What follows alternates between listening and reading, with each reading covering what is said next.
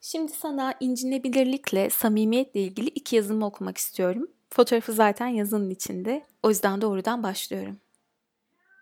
Alanını bir kişi için açmak. O, beni tam da buradan hemen yaralayabilirsin. Buralardan da çok yaram oldu ama iyileşti. Buradan bir yara alırsam biliyor musun ben ölmekten bile. Ben bunları şimdiye dek hiç kimseye anlatmadım ama sen bil, sen dokun hali. Bir kirpinin sağ kalabilmek için gözü gibi baktığı o dikenlerini tek tek çıkarması, sevgiyle bırakması önüne. Tanıyorsun beni. Bir milyon göstergem dışında beni keşfedebildiğim gerçeğimde sen görüyorsun işte hali. Ben de beni sana anlatırken tanıyorum en çok. Bu yüzden sana kendimi anlatmayı çok seviyorum. Sen anlatırken ben aslında senin tuttuğun aynadan yine kendimi tanıyorum. Tanımaya hep devam edeceğim hali. Her ruhun şüphesiz bu dünyada motivasyonu farklı duygulardır ama samimiyet ve derinlik en derin arzudur belki çoğu zaman. Oysa tüm samimiyetinle alanını diğerini açmak. En temelde samimiyetin sorgulanmasını, güven konularını gündeme getirmekte. Kendi alanından, derininden bir bardak su sunmak. Ben buralarda bir şeyler arıyorum. Biraz da yol gittim ama Sumer hepimizde çok ama çok derinmiş. Ve bir noktada da benim suyum senin suyunmuş. Bilmişiz biz aslında diyebilmek. Sığ su, yaşam alanı olanlar ve henüz derinini bilmeyenler için tehlikeli ya da anlamsız da sayılabilir. Arkasına bakmadan kaçarken. Kendimi yaralarımla, yaralarıma rağmen, yaralarım sayesinde seviyorum, öğreniyorum diyebilmek, kendini sevmesi yarasızlığa bağlılar için ürkütücü gerçeklikte. Şimdi parantez açıyorum. İç ses. Biz ona kendini sevmek demiyoruz. Kapat parantezi. Devam. Oysa kirpi değiliz. Açtığımız, yara aldığımız alanlar için, çıkardığımız dikenler için. Yerine bir milyon diken, bir kilometrelik uzaklık belirleyemeyiz. Kalp adı verilen yaşamsal bir organ ve sevgi diye nitelendirdiğimiz dünyada bir noktaya dek tezahürünü insan üstünden deneyimlediğimiz ilahi bir duygusu var. Kanserinde en az rastlanan bu organ uzun vadede de hasta edemiyor ki kendini. Dikenlerini, samimiyetin, sevgin, derinliği için her çıkardığını sanıp yara aldığında ve yeni dikenlerle onu korumaya aldığında pek öyle hissediyor. Sanırım sevgiden oluşan bir evrende başka hiçbir işimiz kalmadı.'' Diğerlerine uzattığın her diken aslında kendine kendine batarken, kalbini kanatırken, aldığın, koyduğun her mesafe kendine mesafen olurken, dikenlerini daha fazla sevemezsin samimiyet aralarından. Yaşamak için yaşadıklarına rağmen. Demiştim yazımda. Sonra devamı geldi. Çünkü böyle bir yazı burada bitemezdi. Şimdi devamını okuyacağım. Oysa kirpi değiliz açtığımız, yara aldığımız alanlar için, çıkardığımız dikenler için yerine bir milyon diken, bir kilometrelik uzaklık belirleyemeyiz demiştim dün. Neden kirpi sanıyoruz öyleyse kendimizi diye düşündüm sonra. İncinebilirlik, eğer incinmiş olmak en büyük gücümüzse. Neden incinmekten ödümüz patlıyor? İnsanken bile kirpiden rol çalıyoruz. Kendimizi olduğu haliyle, duvar örmeden, miş gibi yapmadan, allamadan pullamadan ortaya koymak, incinebilirlik. Bir fermuar açmak zihinden kalbinden ayağına dek. Zarar görebileceğim her şey işte burada ve ben buna rağmen tamamen kendim olarak işte senin karşındayım diyebilmek. Dün tam da yazıyı paylaşırken incinebilir olacağım bir fotoğrafımı özellikle seçmiştim. Saçlarım tülermiş, gözler uykusuzluktan şişmiş, bedenim tamamen ön plandayken. Ayağımı sıcak tutsun diye giydiğim ayakkabım gözüme çok da batmışken fotoğrafta. Hatta bir ayağımı yanlışlıkla elbisenin içinde saklamış ve tek ayaklı bir fotoğraf çekilmişken. Düşündüm. Alan açmaktan bahsediyorsun. Bunu gerçekten olduğundan kusursuz görüneceğin bir fotoğrafla mı anlatmak istersin diye. Hayır dedim. Kusurlu ama olduğu gibi. İşte bu yüzden kusursuz. Aç parantez. Fotoğraf ilk kayıtlarımda sana bahsettiğim seminerin son gününde çıktığım Likavitos tepesinden. Kapıda parantezi. Devam. bir yara aldığımızda, incindiğimizde bizi bu dünyada tutmakla görevli o muhteşem organımız. Hayatta kalma benliğimizi aktive eder. Burada bir acı var. Bunu bir daha yaşamamalıyız diyerek. O acıdan bir sonuç ediniriz. Buna Theta Healing tekniğinde kazma çalışmasının sonunda bulduğumuz kök inanç deriz. O inanç, örneğin samimiyet tehlikelidir gibi bizi bir eyleme sevk eder. En kestirme yoldan acıyı durdurma ve bir daha yaşamama eylemine. Hadi bunun adı da yalan söylemek olsun. Eylem, yalan söylemek bakıldığında kötüdür. Ancak çalışan bir prensip olarak sadece samimiyetin tehlikesinden korumaktadır kişiyi, canı yanmasın diye. Ve kişi tehlike hissettiğinde yalan söylemeye başlar bu örnekte. Sonra egomuz devreye girer, bağırır. Beni eleştirecek olanlar da kimmiş? Ben hepsinden üstünüm. Yalan da söylersem söylerim. İnanmasalarmış. Aç parantez. O kadar da salak olmasalarmış. Kapat parantezi. Devam. Sonra fısıldayan bir ses gelir içimizden. Çok ama çok kısıktır sesi. Duyup duymadığını bile anlayamayız ama öyle bir titreşimdir ki o. Ah işte o. Tam da şöyle der. Kalbi sıcacık, bedeni yumuşacık yapar. Ne kadar güzel olduğunu, ne kadar güzel bir bütünün parçası olduğunu gördün mü? Bu güzellik içinde sevgiyi hissettin mi? Her eyleminde aslında o sevgiyi aradığını fark ettin mi? Öyleyse artık incinerek ya da yalan söyleyerek sevgiyi aramaya son verebilirsin. Çünkü sen benim tarafımdan her zaman her halinle yargı olmaksızın sevilensin. İşte o zaman incinme de yalanlar da egoda geri çekilir. Gittiğimiz yön bu. Enginlerin kalbi saflığın çekirdeği. Bu çağda, bu yeni dönemde bize ait olan tek yol bu. Sevgi ve onun sıcak, tamamlayıcı, kabul edici kabuğu. İncinmek ve dikensizlikte ön koşulu. Sevgiyle demiştim. Şimdi azıcık üstünde konuşabilirim.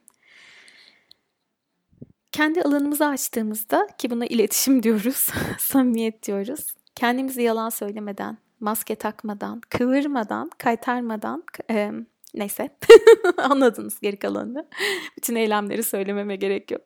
Öyle ortaya koymadan, tam da ben buyum, tüm incinebilir yönlerim bunlar ve buna rağmen saf bir dille, iletişimle işte karşındayım demek. Çok büyük cesaret. Çok büyük yürek isteyen bir şey. Ve e, özellikle bizim ilişkilerimizde, arkadaşlık ilişkilerimizde ve karşı cinste özellikle ilişkilerimizde en büyük handikap bence buradan geliyor. Kişi kendi yaralarıyla o kadar barışık değil ki kendi özünde o ım, karanlık odaları, görmeye tahammül edemediği yönleri, belki hiç fark etmediği yanlarıyla o kadar barışık değil ki kaçabileceği ilişkilere giriyor zaten. Yalan söyleyebileceği. Ve e, biri onun e, o saf temiz alanına aslında ilahi olan yanına temas ettiğinde resmen e, orada bir saldırıya uğrayıp kendi alanına geri dönmek suretiyle uzaklaşıyor. Üstüne çok konuşulabilir. Bu e, aklıma hep Sezen Aksu'nun şarkısını getiriyor hani hmm, acıyor aynı yerden her şeye rağmen kısmı var ya her ne kadar bir daha asla buradan yara almayacağım desen de hep aynı yerden yara alıyor kişi. O yarayı sevmekmiş meğer tüm mesele. Yarayı kabul etmekmiş de. Çünkü o yaranın içinde kendi gücümüz saklı. Eğer bir arkadaşlık, dostluk ilişkisi olabilir, başka bir ilişki olabilir, bir aşk ilişkisi olabilir. Yara alabiliyorsak, yaramızın arkasında durabiliyorsak, elimizi o yara aldığımız yere koyup Oraya cesaretle bakıp ve tüm bu almış olduğumuz yaraya rağmen o eski dilde akıllanmamak olarak geçen ama şimdi telaffuz ederken şöyle düzeltmek istediğim.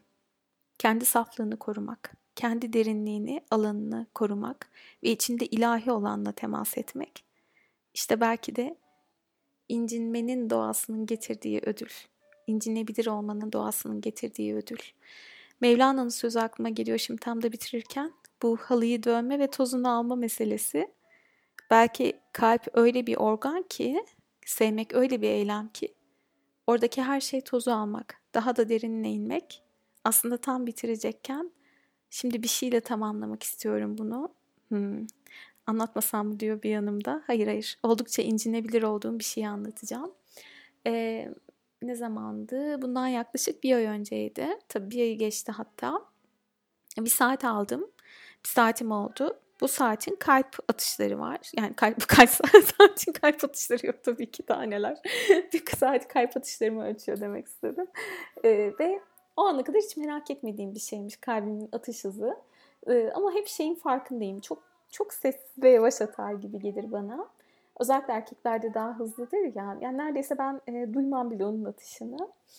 Ve e, saati koluma taktığım ilk an böyle hani yaşların sürekli tansiyon ölçme huyu vardır ya. Ben de kalp atışlarımı ölçmeye başladım. Çok çok tatlı bir şekilde sürekli böyle saatte bir acaba şu an kalbim nasıl bir ritimde atıyor diye onu ölçüyorum.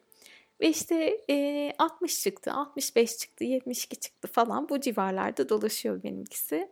Sonra bir şeyler oldu ve kalp atışım çok hızlandı. Çok gergindim, mutluydum, bir, bir sürü bir sürü böyle şey. E, ve bir an kalp atışıma baktım. 104'ü gördüm. Aman Allah'ım dedim. 104. Sakinleştiğimde 90'lara inmişti. Sonra o gece yatağıma yattım. Oldukça huzurluydum. Artık ölçmeyi bırakmıştım. Zaten şarjını bitirmek üzereydim ölçmekten. Yatağıma yattığımda meditatif bir hale geçtiğimde gözümün önüne vizyon olarak kalbim geldi. Ve e, biz yaptığımız meditasyonlarda kalbe çok güzel çalışmalar yaparız. İşte kırılmış ruhun kalbin onarımı gibi, kalp şarkısı gibi çalıştığım bir organ kendimde. Ama ilk kez e, onu o kadar o kadar sağlam bir şekilde hissettim ki ve içimden konuşmaya başladım kalbimle. Tavsiye ederim. Hala oradaysan. ve bir an şunu düşündüm. O 104-105'lik atış hiçbir şeydi. Yani belki kolumda olsaydı onun 150 olduğu zamanları tahmin edebiliyorum yani bilmiyorum. Eğer öldürmüyorsa o seviye. Yani olmuştur bence. Onun katlarcasını yaşadığım bir sürü an oldu. Yani kalbimin bağımsız bir organ gibi çalıştığı neredeyse bedenimden bir metrelik mesafeden atışın duyulacağı anlar biliyordum. Kırıldığı anlar var. Çok üzüldüğü, katran karısı olduğunu hissettiğim, kıvrandığı anlar var. Sıkıştığı anlar var. Öküz oturduğu anlar var. Elektroşok gibi şeyler yaşadığı anlar var. Bir sürü an var. İçimden tüm bu anlar için ona teşekkür ettim. Dedim ki teşekkür ederim. Bütün acıyı zihin yaratıyor hayatta. Kalbim kırıldı diyorsun. Duvarlar öreceğim diyorsun zihinle. Ama o yine de o incinebilirlikle o duvarlarını hiç de takmam kusura bakma diyor. Ve sen ne kadar canın yansa da hala sevmeye devam ediyorsun. Öyle bir organ. Çünkü ilk noktada tezahürünü insandan sağlıyor. Oysa ilahiye bağlı olan organın. ilahi sevgiye seni açan yer. Onu öyle kapatamazsın. Kapatırsan da adı daha sonrasında bir hastalık olur zaten. Bu yüzden teşekkür ettim. Tüm yaralarına rağmen dedim, tüm kırılmışlığına rağmen, hayal kırıklıklarına rağmen, acına rağmen, mutluluğuna rağmen her zaman atmayı sürdürdün. Beni yarı yolda bırakmadın şu ana dek. Ve ben sana zihnimle çok da acı çektirdim bu yaşıma kadar, biliyorum. Bunlar için, bu bilgeliğin için, sevgiyi hala içinde tuttuğun için sana teşekkür ederim dedim. O anda gözüm kapalıyken o meditatif halde gördüğüm beyaz küçücük bir kalpti. O kalbin birden görüntüsü değişti. Kıpkırmızı oldu. Tam anlamıyla kan renginde, kan tonunda. Ve ona öyle bakarken içimden sadece tek bir dilekte bulundum. İyileş dedim. İyi ol, iyi ol ve ben sen her attığında sana bunun için artık teşekkür edeceğim. Her nefesimde seni kutsayacağım. Sen de beni kutsa. Ve sevmeye hep devam edelim. O anda bir görüntü geldi gözümün önünde. Kalbi böyle e, bu Japon sanatı var ya kırılan bir şey yapıştırmak gibi düşünün. O kalbin paramparça olduğu alanları ve onun çok amatör bir şekilde sanki böyle amatör biri tarafından terzi işçiliği gibi dikilmiş halini gördüm. Ve o görüntü çok canımı yaktı. Yani sanki o güne kadar onu iyileştirmek için yaptığın her şey amatör bir terzi dikişiydi gibi. Ve birden o kalbin tamamen saflaştığını, bembeyaz olduğunu, iyileştiğini ve düzgünce atmaya başladığını fark ettim. Ve yatarken e, Yaradan'a da teşekkür ettim bu deneyim için. O kadar çok yaşattı ki mutluluktan gözümden. Yani çünkü hiç böyle bir şey beklemiyordum. O organın gerçekten atışını, hızını hiç hiç ilgilenmemişim, fark etmemişim. Ve böyle bir çalışma kendiliğinden oldu. Gece yapmadan önce bunu son bir aydır herkese söylüyorum. Meltem Güner'in bir sohbetinde duymuştum. Herhangi bir konuda iyileşmek için niyet edebilirsiniz demişti. Ve o gece bir niyette bulundum. Dedim ki eğer kalbimde hala iyileşmeyen bir parça varsa gece uykumda iyileşebilir. Bunu talep ediyorum. Ve o gece çok güzel bir rüya gördüm. Buzların üstündeydim. Elimde fındıklar vardı ve beni takip eden siyah bir köpek vardı. Karlara basarken ve e, birilerini incitebileceğim bir yerdeyken, benden bir şey istemişlerken ve o şeyi yaparsam onların zarar görme ihtimalini görerek bunu yapamam diyerek elimde ateşin üstünden aldığım bir torba fındıkla yürüyordum ve alev gibiydi fındıklar. Ve köpekle birlikte bir karın üstüne bıraktığımı, benden bu kadar dediğimi duydum. E, uyandığımda ise fındığın herhangi bir konuda iyileşme olduğunu okudum. Bu gece bunu denemek ister misin? Bayağı bir içimi açtım sana tüm incinebilirliğimle. Hepimizin en çok yara alan organı. Ona hiçbir şey olmuyor tabii ki. Biz e, o yarayı zihinde e, tezahür ediyoruz. Orada e, zihinle yine ona zarar veriyoruz bir şekilde.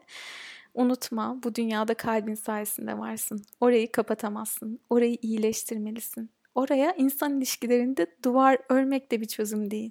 Orası ne kadar açıksa, ne kadar incinebilirse, ne kadar sevgiyle doluysa senin ilahi varlığında bu dünyada o düzeyde.